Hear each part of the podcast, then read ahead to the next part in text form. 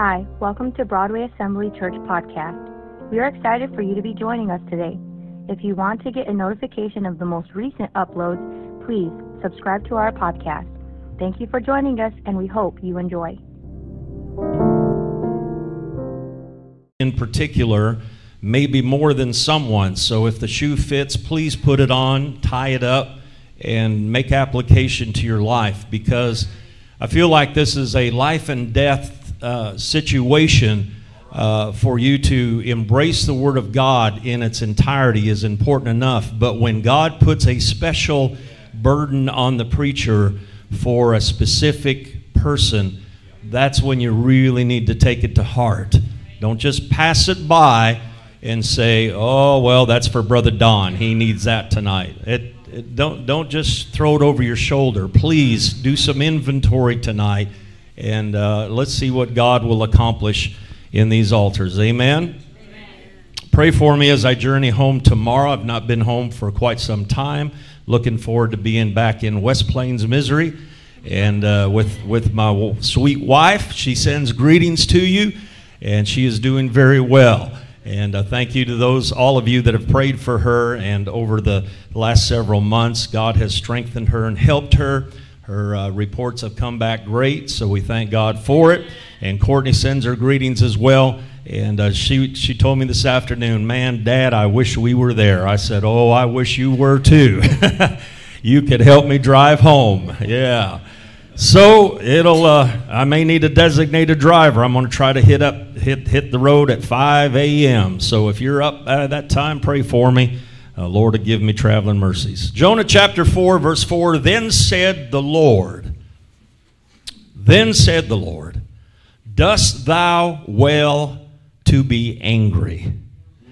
Father, I know that you have laid this on my heart. I pray that you would penetrate the heart and minds of those that need this tonight, whether it's here in this sanctuary or on live stream. They are needing to hear the word of God. And I'm asking, Lord, for your anointing uh, to flow through me tonight. Please, Lord, let me.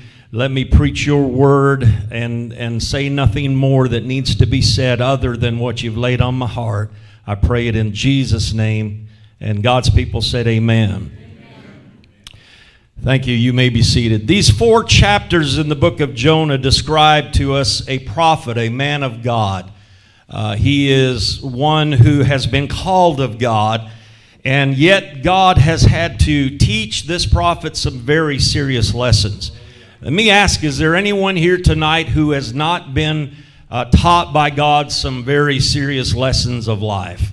I dare say the answer is no and and and we're still being taught amen god's still working on me as the little kids sing he's still working on me so jonah was commissioned by god to go to nineveh and when we think of jonah we often think of just the story of the whale and and uh, the first submarine ride and the vomiting of the jonah onto dry ground etc etc right that's what we that's what we've been you know taught in sunday school so obviously that stays with us throughout our life. But there's a whole lot more to the book of Jonah. In fact, there's uh, two other chapters that describe what happened after the ejection from the submarine. And chapters 1 and two, 2 deal with Jonah's disobedience, they deal with God's great mercy, and the first uh, ride, if you will, in a submarine, and Jonah's deliverance. Did you say God's mercy? Did you throw that in there? Yeah, I did. Because when Jonah disobeyed, God could have said, Enough is enough. He could have wiped him off the face of the earth right then and there, but he gave him a second chance. Is there anybody here tonight that God has given a second chance?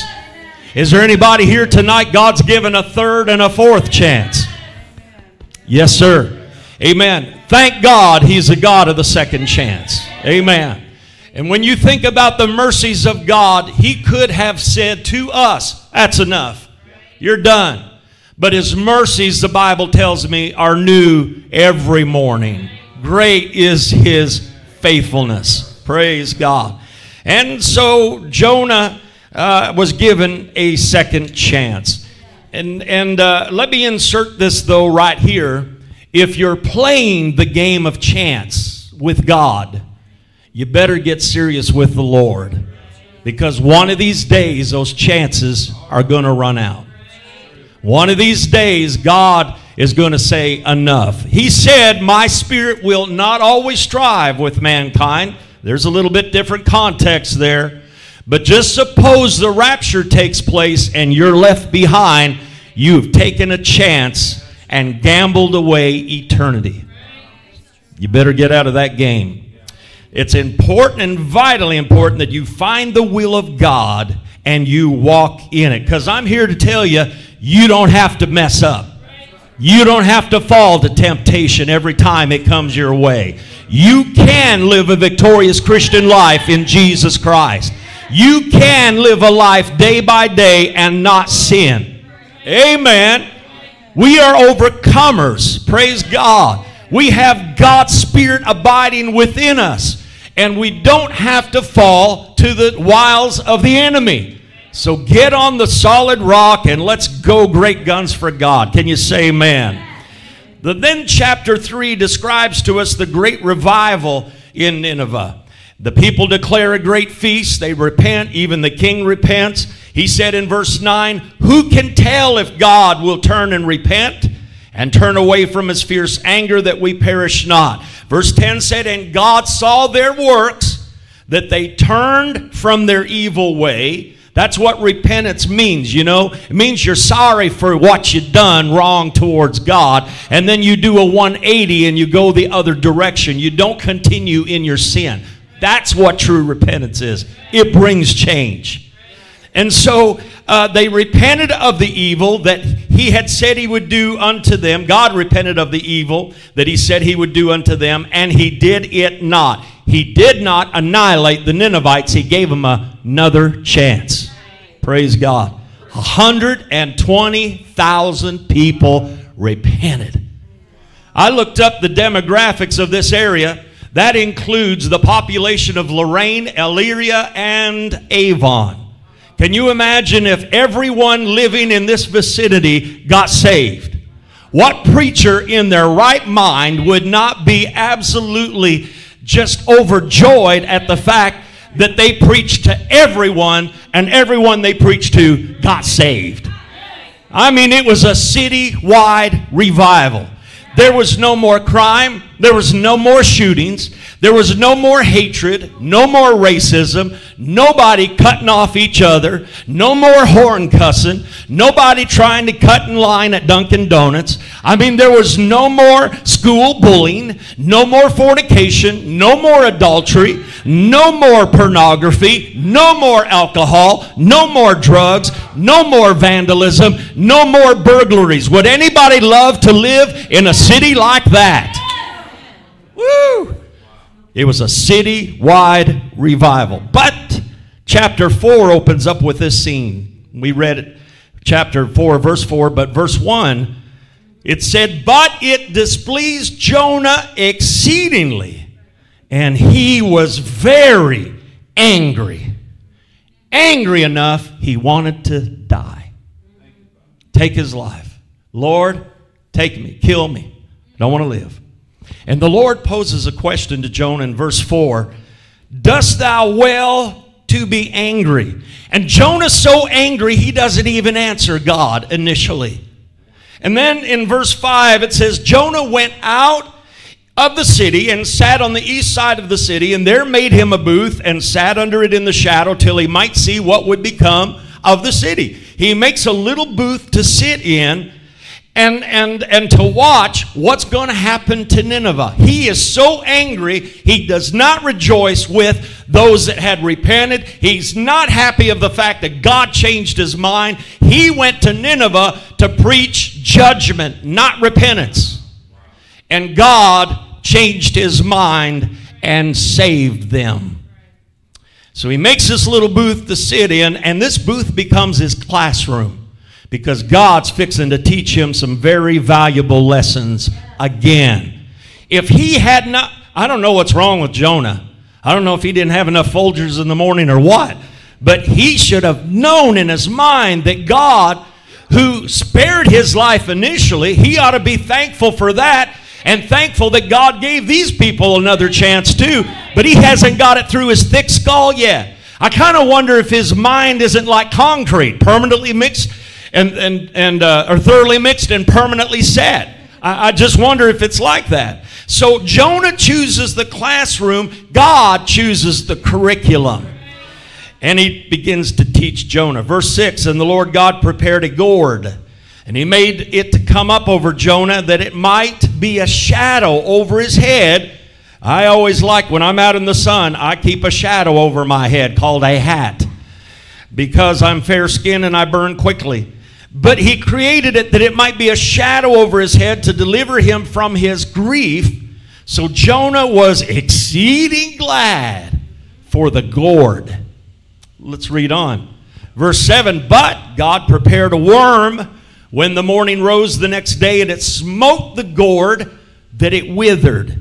And it came to pass when the sun did rise that God prepared a vehement east wind and the sun beat upon the head of Jonah that he fainted and wished in himself to die and said, It is better for me to die than to live. And God again said to Jonah, Dost thou well to be angry? And Jonah said, I do well to be angry even unto death. Then said the Lord, Thou hast had pity on the gourd for the which thou hast not labored, neither madest it grow, which came up in a night and perished in a night. And should I not spare Nineveh, that great city, wherein are more than six score thousand persons that cannot discern between their right hand and their left hand, and also much cattle. God threw in the livestock. That was the question for Jonah. The problem was Jonah was angry that things did not go the way he thought they ought to go. And because his will did not line up with God's will, he was angry that God didn't wipe him out. Jonah was exceedingly angry. He went to preach judgment, and God did not send judgment. He wanted to see them destroyed. They were the enemy of God. They were the Israelites. They were the, the enemy of the Israelites. But God spared the city as they repented, and this is not what Jonah expected. And I've come to preach to you tonight. There will be times in your life where things will come that are not expected, and God is looking to see what kind of reaction you have to those unexpected things in life. And friends, sometimes those things come because of our own disobedience. Sometimes they come because we make wrong choices and we make wrong decisions and we take wrong paths and we go to the wrong side of the tracks, if you will. And sometimes those repercussions of our disobedience bring us back into alignment to where we need to be with God. But sometimes they don't because we're too stubborn or too prideful to be able to accept God leading us and coaxing us and staffing us back in with his shepherd staff, if you will. But sometimes there are things that come into our lives that are no fault of ours at all. We have nothing to do with them. That drunkard, that habitual drunkard, that lived next door to my mother and my sister and I when I was five years old, who caught me on the third time that I knocked on his door trying to run away. We call that game up in Canada Ricky Ticky Tavi. And that drunkard, uh, it was probably my fault that I, I, I shouldn't have been doing that and annoying this man. But when he took me by my feet and swung me, hitting my head and bashing it against the side of his house, brick walls, and ending up in trauma in ICU for three months and another three or four months in rehabilitation, there are things that happen in life. My mom had nothing to do with that, but she had to cope with that. You understand? There's, we live in a sin sick world. We live in a fallen world. And there's things you can't control. You, some of you can't control where your children are tonight. You have no control where your grandchildren are tonight. Amen. There's things that, that happen that are no fault of our own. I'll never forget August the 23rd, the year 2000.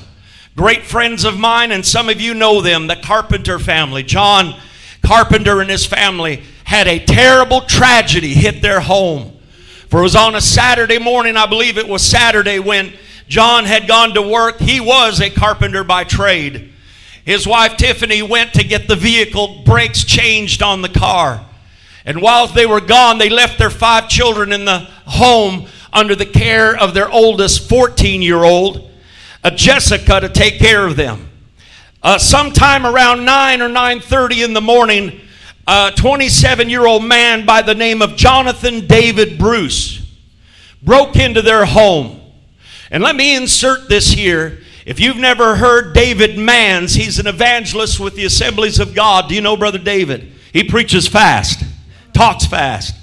Brother David told, told us personally that he and this man that broke in and murdered those children were in church together. They got saved together. They were under the same pastor together.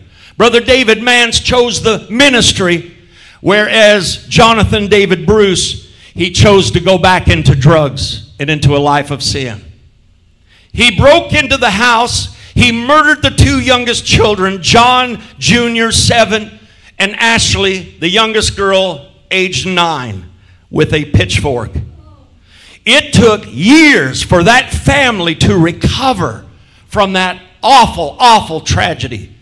It took years for that church to recover from that tragedy. But now, 23 years later, the Carpenter family, especially John, the dad, has had awesome opportunities to share their story with literally tens of thousands of people, not just in America, but around the world, about what God and how God can take a wounded life and bring healing to a broken heart.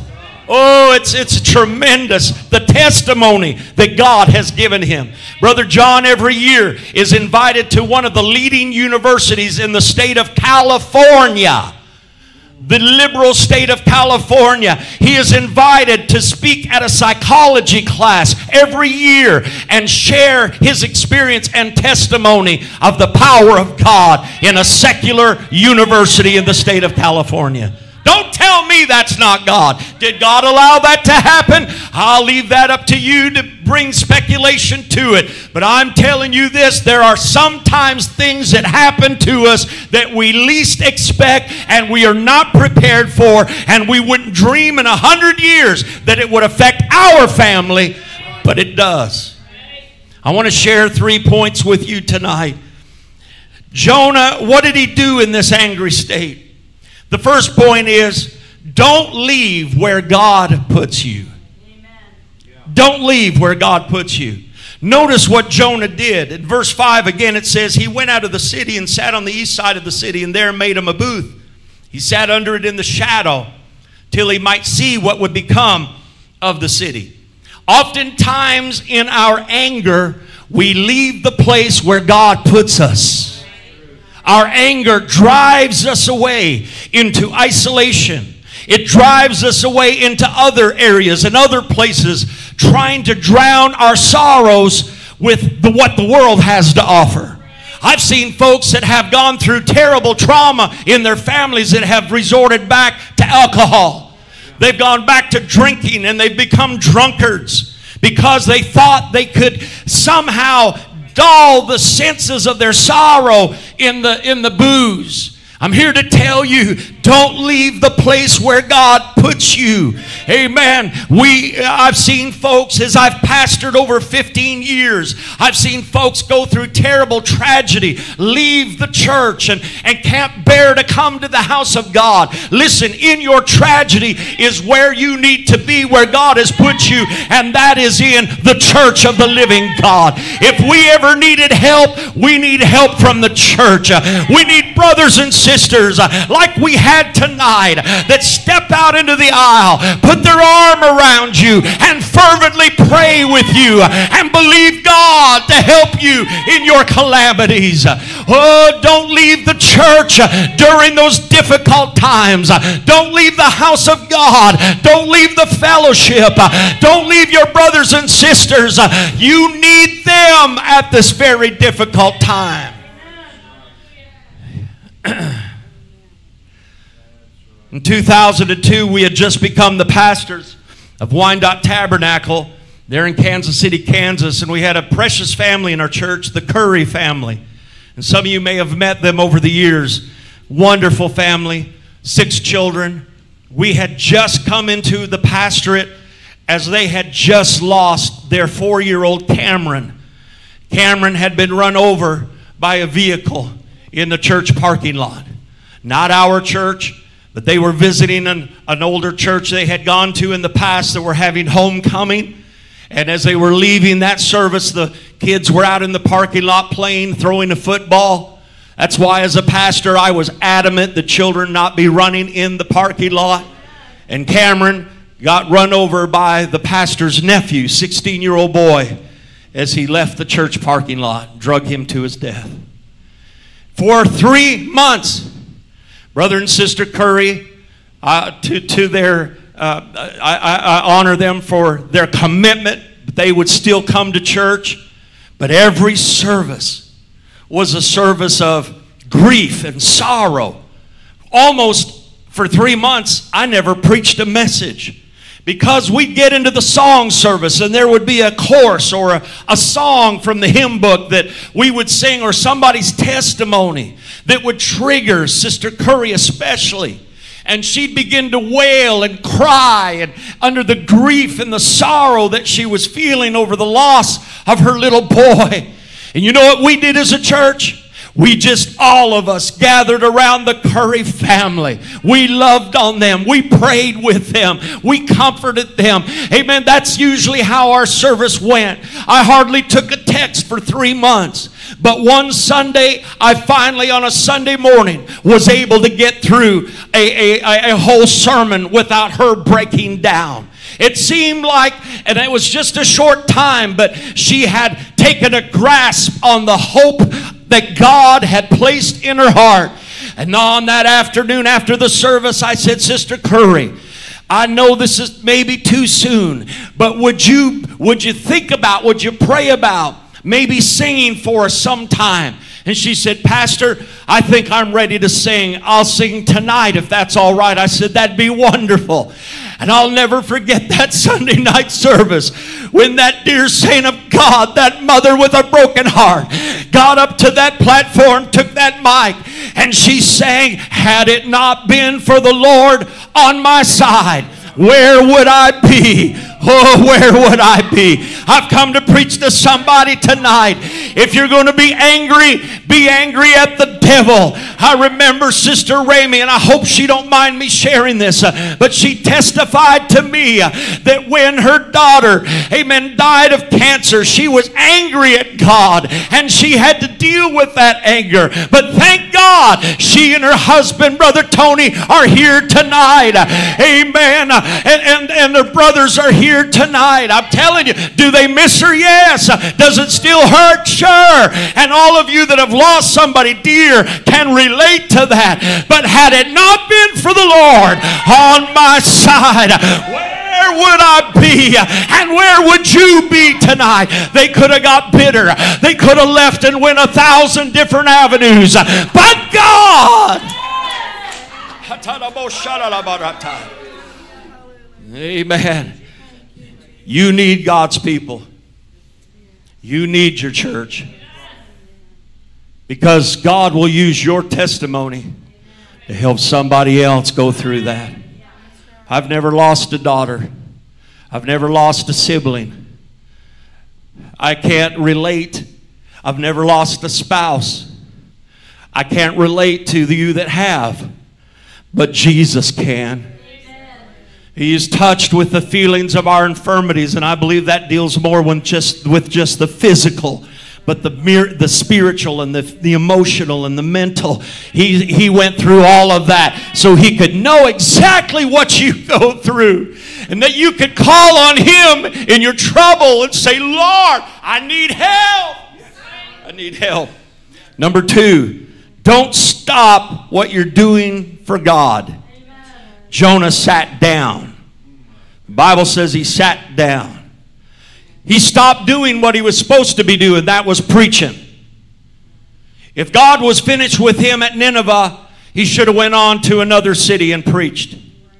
If God was done with his work there, he should have hightailed it out of Dodge and got to where he needed to be to work for God, but he sat down. I have seen folks in my pastoral years that have got burned out and I totally understand the burned out phenomena. I understand that. I know what it's like. But the worst thing you can do is stop and do nothing. Now, God may reposition you to a different ministry within the body of Christ. But don't stop and not do anything because that will be your demise. It's always said the idle mind is a devil's workshop. And when you don't have something to do, the devil will plague your mind, torment your mind, work on you because you've got all that time to think about what just happened to you. Mm. I'm not minimizing what, you're gone, what you've gone through or what you're going through, but quitting is not an option. Say it with me quitting is not an option. Number three, don't think God is unfair. Don't think he's unfair. First of all, Jonah didn't think God was fair to spare the Ninevites. And secondly, Jonah didn't think God was fair to destroy the gourd. Double whammy. Listen, when you respond in anger, you have a tendency to lash out towards God and those that are closest to you, those that are that love you and you love them. They're the brunt of your anger, oftentimes. They're the recipients of it. They're the ones that get it. How many times as a pastor did I go home and vent on my wife? Can you believe what they're doing? I'm telling you. And, and uh, oftentimes Anna would say, honey, just pray it through with her hand on her hip. yeah. When you respond in anger, you'll try to justify your actions. This message was born out of a dream I had yesterday morning. I've never preached this before. I have never preached from Jonah 3 and 4 ever in my 40 something years of preaching. I had a dream yesterday morning. I hardly ever remember my dreams. Does anybody remember your dreams vividly? A few of you? I, hardly ever. I mean, the first five minutes and then boom, it's gone. And this one stuck with me. So, what happened was my wife and I, Anna, we were at a neighboring church there in Missouri, Missouri and um, five miles from home. My wife gave me the signal we need to go, we need to go now. And I was engaged in conversation with somebody who was sharing their heart with me, a, a burden that uh, they were carrying. The Bible says, Bear ye one another's burdens. They were asking me to pray for that situation. I gave Anna the signal give me two, three minutes, I'll be out there. And in the dream, when I walked out of the church to get into the truck, I saw the tail lights going down the road. My wife left me. And in the dream, I became exceedingly angry. And then, even more angrier when she would not answer her cell phone to come back and pick me up. In my dream, I got so angry that I started walking down the road and I started getting angry all the moment I was walking the five miles back home on a two lane highway that is zigzag like that and, and uh, hills and hollers. And I thought to myself, I'm just going to get hit by a car and then she'll really feel sorry that she left me high and dry. This is in my dream. What did we eat the night before? We didn't even go to Starbucks. That's usually when I have bad dreams. And, and, and then I thought, boy, she'll really feel bad if I don't die and just end up an invalid the rest of my life, and she'll have to take care of me. Because if I die, I'm worth a whole lot more dead than I am alive.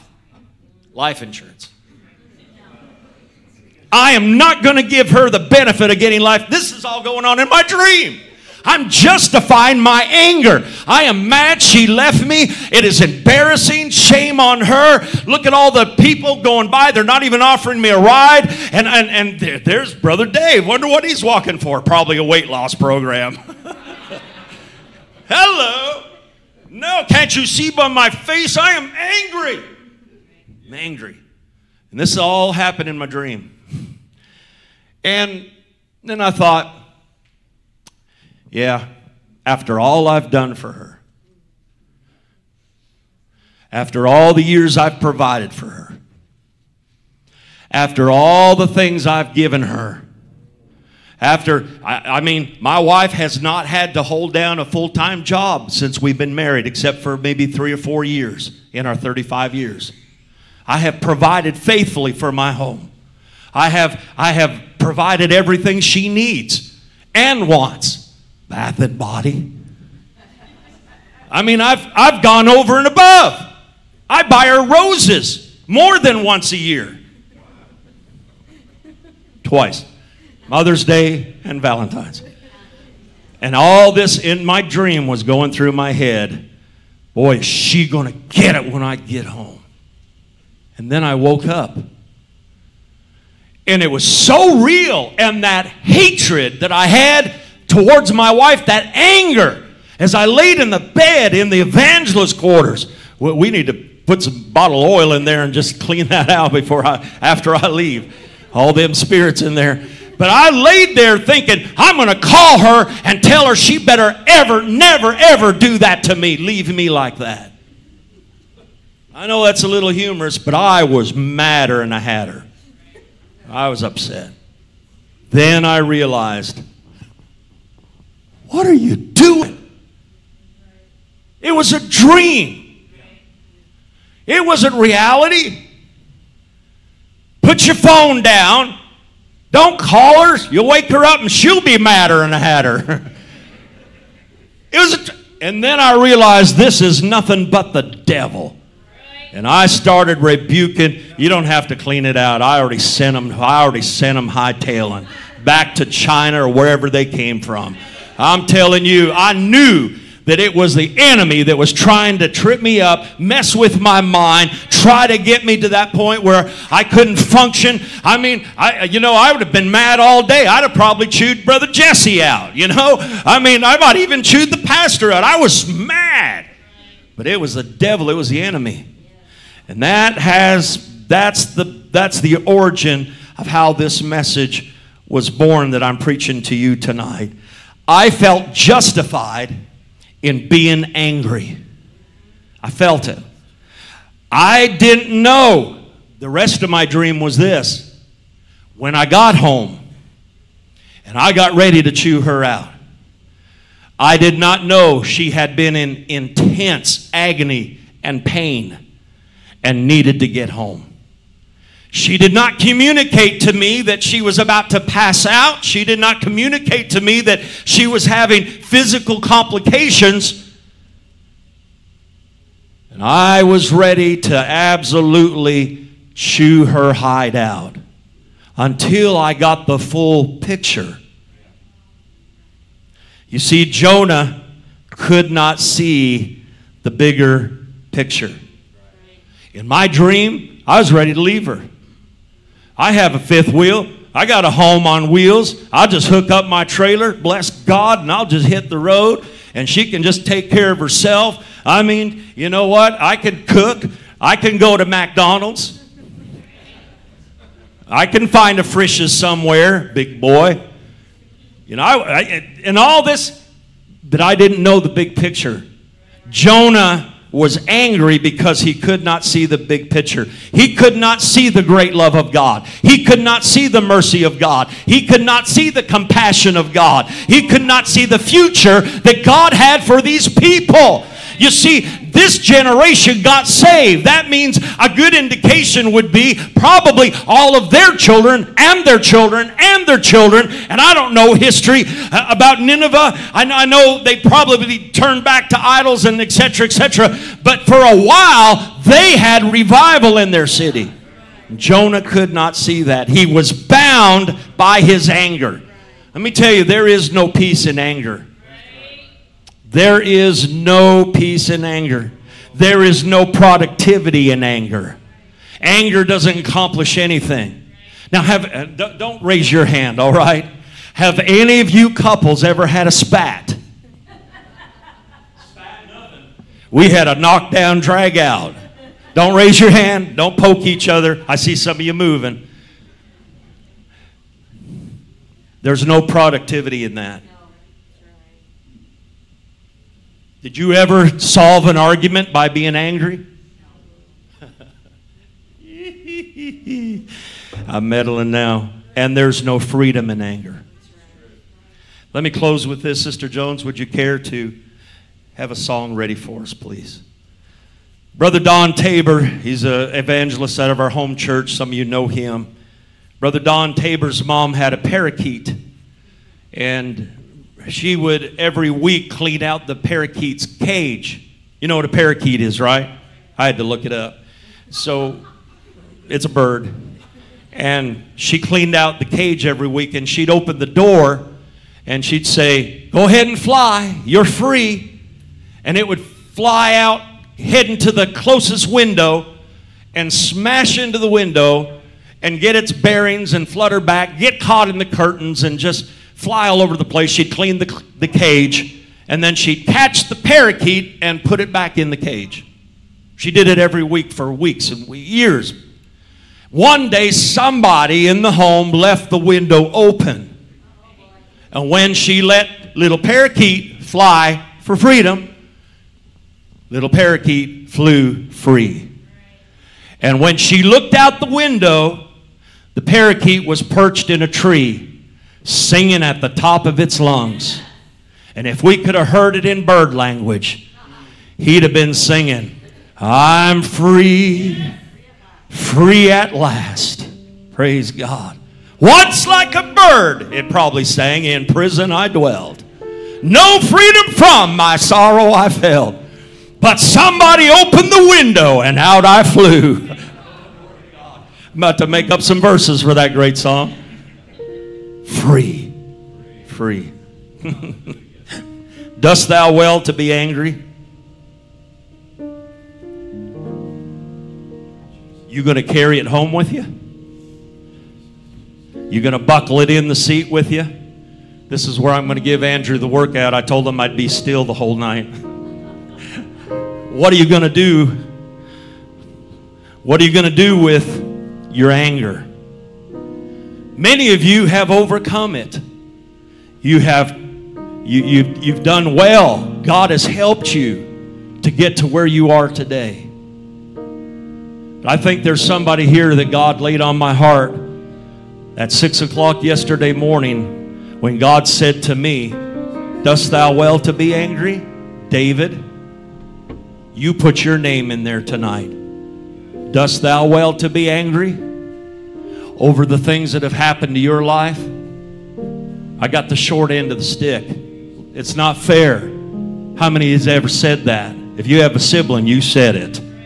That's not fair. Mm-hmm. So tonight, there's freedom from your anger. Jonah, what kind of guy would write a book and not even have a sequel to it. We don't know what happened. Really. God ends the conversation. You have a pen tonight to write the next chapter.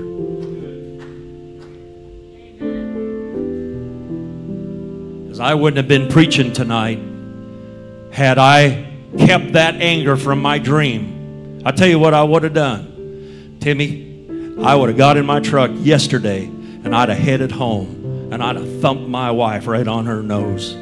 Don't you ever do that to me. By the way, don't ever leave him, all right? you got a cell phone, make sure it's on. Uh, so, what are you going to do with your anger? If you're watching live stream tonight, what are you going to do with your anger? You just going to live with it? Suppress it? I, I've dealt with people that, you know, they do pretty good job at suppressing it, but when you press the trigger, watch out.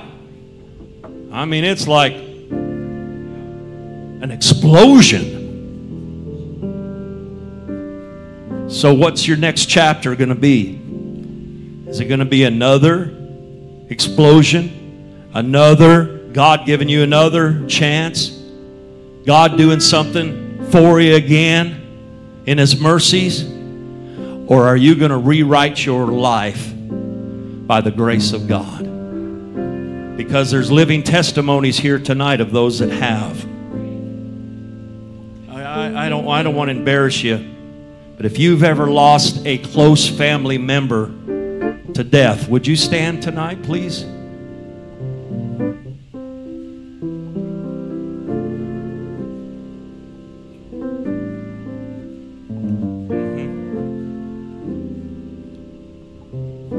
Never was good at math, but it looks over half, 60% to me. And you guys didn't leave? You didn't quit God? Yeah.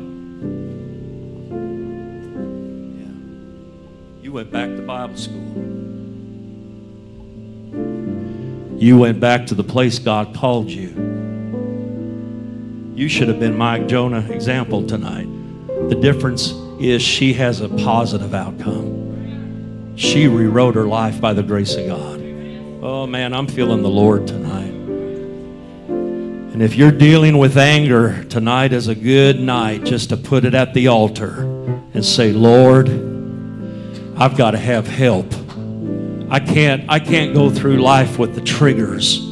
I, I can't just keep going through and have these mini explosions here and there because one of these days you're going to lose your mind. You're going to lose your top. You're going to go over the top. And then, if you haven't died, you'll end up in a jail or prison somewhere for your crimes that you committed because that person just absolutely ticked you off. Young man in our church got saved in Arizona. The rest of you stand if you would, please. I'm giving ready, getting ready to give an altar call. God was doing amazing things in his life. He'd been on drugs, got delivered, got set free. It was amazing what God was doing. He still had a few anger issues. And some somebody ran over his mother's garbage can that was out for for the, the garbage truck to pick up. And this young man took his pistol, his 45, and he went out there. He, he raced and, and got this man to stop, this young kid, punk, that had purposely run over these trash cans. They were just out having fun. And he pistol whipped this young punk into unconsciousness. 45 stitches later, this young man that had gotten saved in our church was convicted of his crime and sent to prison for nine years for aggravated assault. He backslid in prison, and to this day, he's not saved. You got the pen, or in this day and age, you got the tablet. What are you going to do with your anger? Let me address husband and wife tonight. I've been I've been married 35 years this June, June the 11th. And I asked the pastor how long he'd been married. He had to think about it. So I don't know, but I know my wedding date. Do you?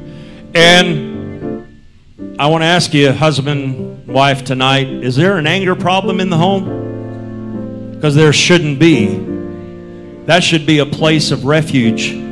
That should be a place where you can come away from the world and know that, that everything's good at home. I'm not saying that there's perfect homes because we are not perfect people, but we strive to be by, by the help and the sanctifying power of God. But if there's anger in the home, there's something buried deep that needs to be addressed and it needs to come out. It needs to be dealt with. because that'll pass on to your children and your children's children if you're not taking care of anger in the home. All right, I've had you stand way too long. Let's let's make an altar tonight. I'm not going to call you out individually who has anger problems and who doesn't because if the truth be known, a lot of us have anger problems. But don't get angry at God, please. Take those 3 points tonight. Make application of them. Don't be a Jonah. Amen. You write, you write the next chapter. You write the next book. Come on.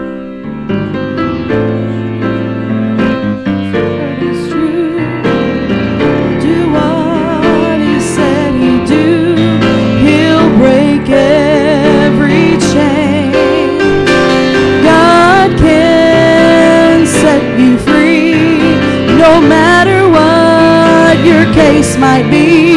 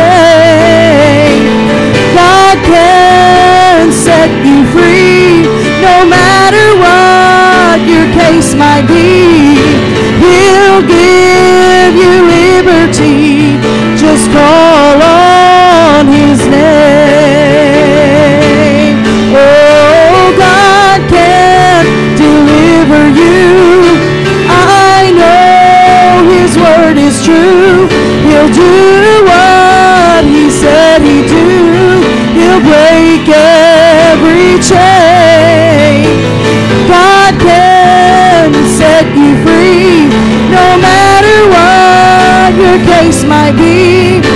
He'll give you liberty. Just call on His name. God can deliver you.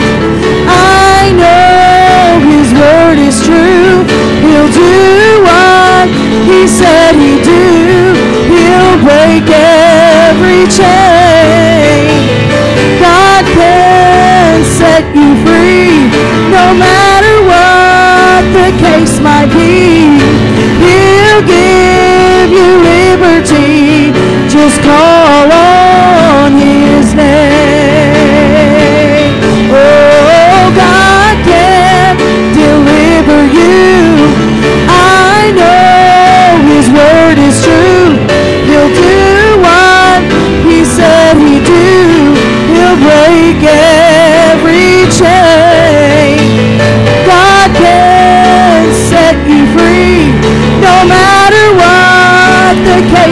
be. He'll give you liberty. Just call on His name. God can deliver you. I know His word is true. He'll do what He said